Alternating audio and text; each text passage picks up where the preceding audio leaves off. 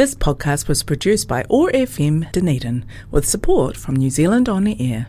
Well, chuffed today to be able to bring news of an exciting upcoming tour, Dimmer. The project that has Shayne P. Carter at its centre will be on the road later in the year as a full seven piece band. Dimmer will play Otepoti Dunedin's Mayfair Theatre on October the 2nd, and Shayne P. Carter joins me on the line now. Kia ora, good to have you with, with us, Shayne. Yeah, g'day there, Jeff. Nice to be here. Yep. Four albums from Dimmer between 2001 and 2009, and never was the music delivered in quite this way. Tell us about your thinking behind putting this tour together.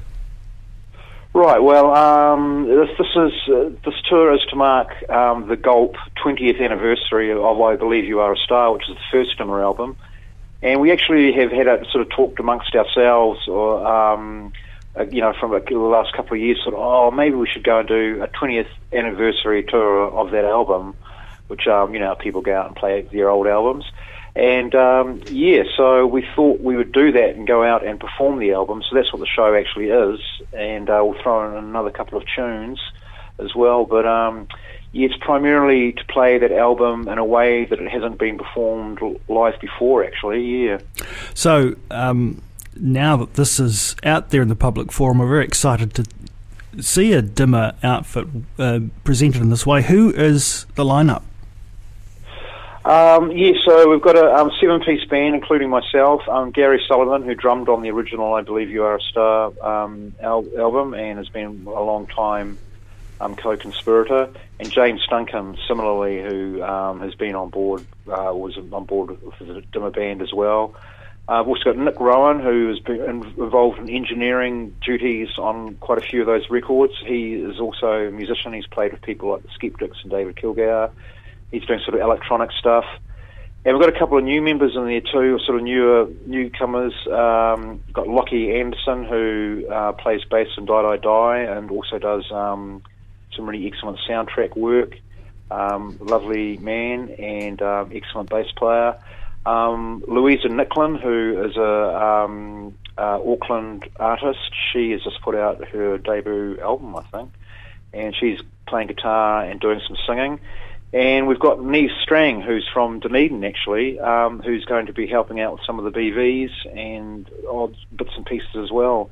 Um, we brought her into the band because um, one feature of that album is that there's actually quite a lot of harmonies, and we want to really represent that record live. And um, there's quite a lot of subtle layers to that record. So the band is going to involve a lot of people doing not very much at all, and um, because we, it's got a lot of spaces, but I really wanted to represent the various layers on that record, and like I say, represent the record live. Whereas in the past, when we played a lot of that material, it's kind of like um, you know guitar band versions of the of, of, of the material as opposed to um, a, a, an emulation of what's actually on the record, which was slaved over yeah, it was many years. Such a great album, of course, and and um, and much loved by many. Those who've got uh, their copy on vinyl now will be very excited, of course. Um, can you can you remember touring that uh, album and how you felt about being able to deliver it in that way at the time? Did it feel frustrating? Did you always imagine that you might be able to um, put it together in some other way live? I don't even know. I think when we did gigs around that album, we were actually a three-piece guitar band, and yeah, so there's actually quite a few songs on that record that we've never actually played live because I felt like we couldn't do it justice in that kind of more that smaller format. Like, for instance, the song "Evolution," which is you know a really well-known Dimmer track. I, I think we tried that a couple of times, and it just never worked live. You know. And um, um, yeah, so there's half the album I think has never been played live. So um, I kind of thought, well, hang on, these are really actually really good tunes, and you know they sound great on the record. So why can't we make them work live?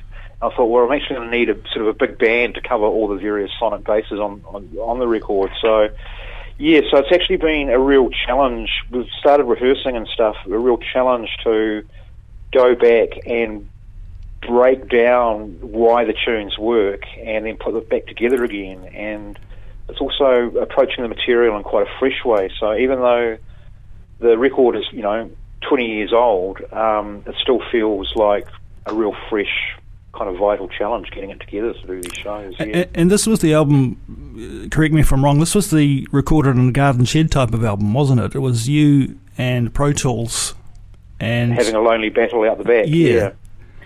So quite. Yeah, a, it was. I, I recorded in a in a Porter studio. Um, it was made for Sony, and um, they gave me lots of money, um, which I spent because I took years to make it.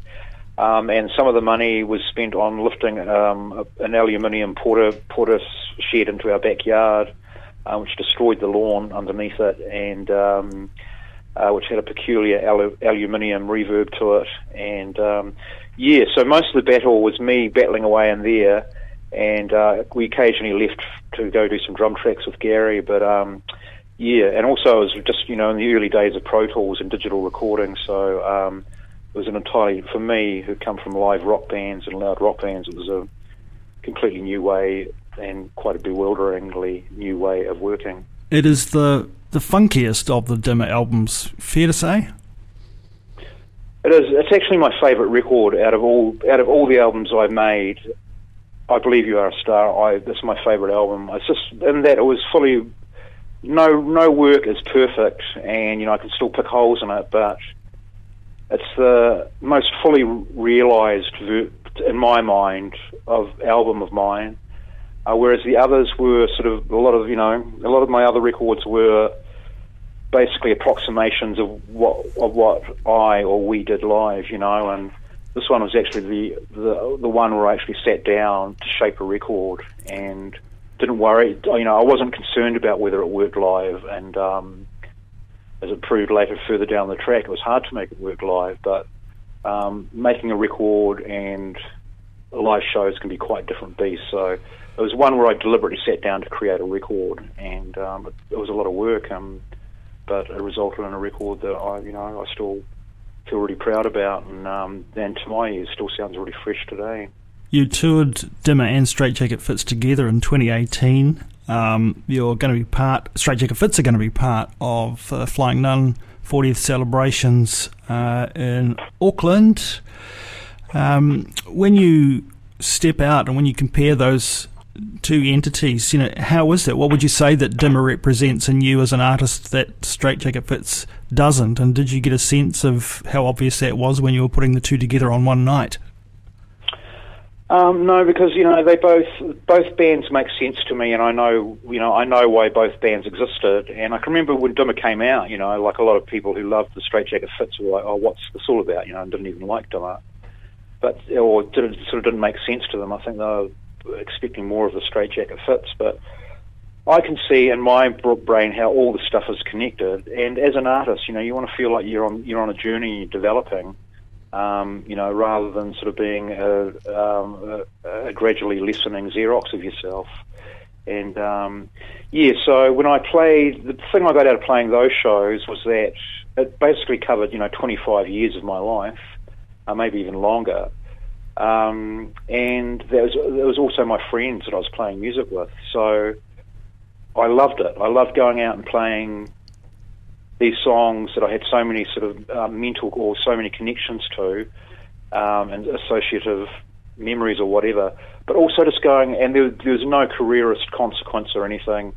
Um, it was just actually just going and playing those songs. It meant a lot to me with my friends, and um, it was great. And I, I, loved it, and and also to me, the material still sounded good. And I've always maintained, you know, like if it's a good tune, it's, if it's a good piece of music, it'll always be a good piece of music, whether it's Beethoven or whoever you want to talk about today. You know, good music lasts, and I, I, I think both those bands produced good music, so it still sounded good. You know. So the same applies to this album with Dimmer later in the year. It is not for any other reason than to celebrate this 20 year milestone and to get together with some music uh, musicians that you like and respect.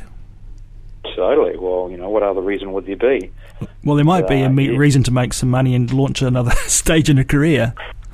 Well, yeah, well, making some money, sure. Yes, people, please come to the shows and buy tickets. Yep, totally into that as well. but uh, yeah, no, it'd sort of be a really nice thing to do and a fun thing to do as well. You know, yeah, totally. Last time we spoke, it was in the the wake of your success with the memoir, Dead People I Have Known. At that time, you weren't sure where that might take you, whether writing might be the thing that absorbs more of your effort. How have the past couple of years panned out for you?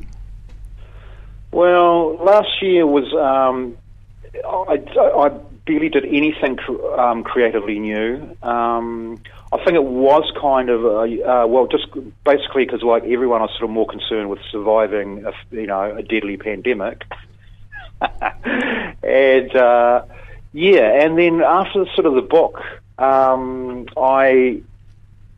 Uh, I really, I was also questioning what to do as well, to be quite honest, because when I put out that book, uh, you know, that book ended up winning national book awards and all that kind of stuff.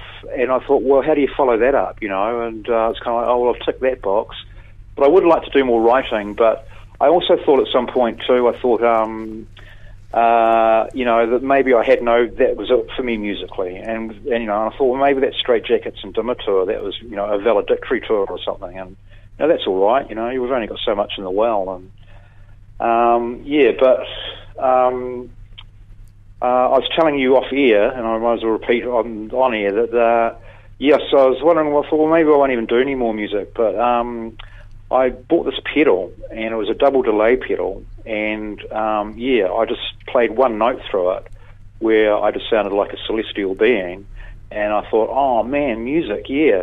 And uh, so then I've, I've just gone through this period where I've just bought all these guitar pedals, and um, it's just given my guitar when I sit down and play it uh, after decades of playing guitar.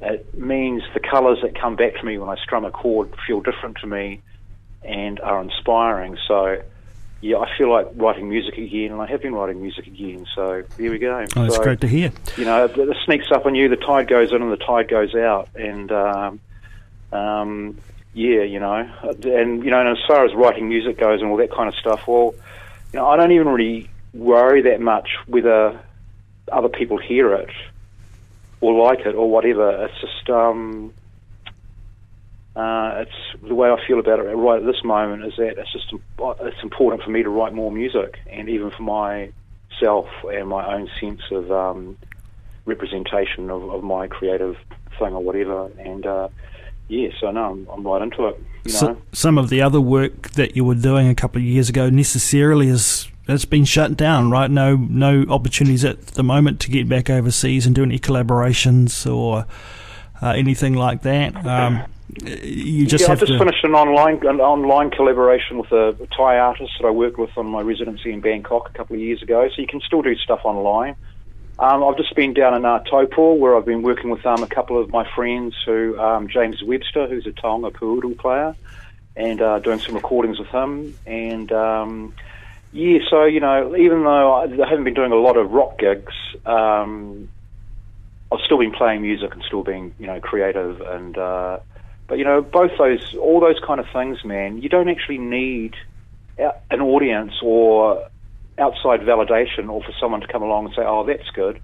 You know, like you you create these moments in a room with your fellow musicians or whatever, and you don't need that outside validation. Just the actual experience of sitting there and creating it and making up something that didn't exist before and something that is hopefully quite beautiful or connects to something. You know, that to me is what it's all about, and it's pretty much what it always boils down to. You know, a lot of distractions get thrown in your way down while you go down the road, but it's pretty much what it's all about, really. I have a feeling you're going to be getting quite a lot of validation when you tour with this big lineup of Dimmer for the celebration of I Believe You Are a Star. It's going to be magic. I can't wait. And the Mayfair Theatre, ever played there before?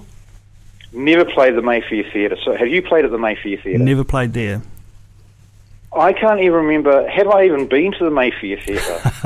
Uh, well, have you, you, been to the Mayfair? I have. I saw Lloyd Co- Lloyd Cole play there a couple of times. Oh, so. oh right. And, and, what's it like? Well, I, I, yeah. You're going to have a very focused audience. Um, everybody has a great line of sight. It's a nice, cozy environment. Uh, people will really appreciate, I think, the fact that they don't have to try and peer over the top of the shoulders of that big bugger in front of them when they're you know at the pub trying to catch catch the band. This will very much be a, a concert performance, if you like. How do you feel about that? Yeah, I, I like that, and uh, yeah, um, are you still there? Yes. Yes, good. I thought you disappeared. Um, yeah, it was similar to because um, we're playing the Mercury Theatre in um, in Auckland, and it's got these really big, comfy seats. And uh, I went along and saw a show there, and I thought, oh man, this is the experience. You know, it's kind of it's sort of one up from like I really like going to the movies, and then um, uh, especially in those gold class ones where you can put your chair back. But unfortunately, I always fall asleep. but you know, if people fall asleep in the middle of our gig, great. You know, I really want my audience to be comfortable, and my audience generally is getting older, so whatever fills your boots. Oh, well, it's going to be fun. We look forward to it. Uh, Dimmer coming our way on October the 2nd to play at the Mayfair. Um, Shayne, it'll be good to see you back in, in Dunners. Um, thanks for taking some time to join us today on OAR FM. Good on you, Jeff. See you soon, buddy. This podcast was produced by OAR FM Dunedin with support from New Zealand On the Air.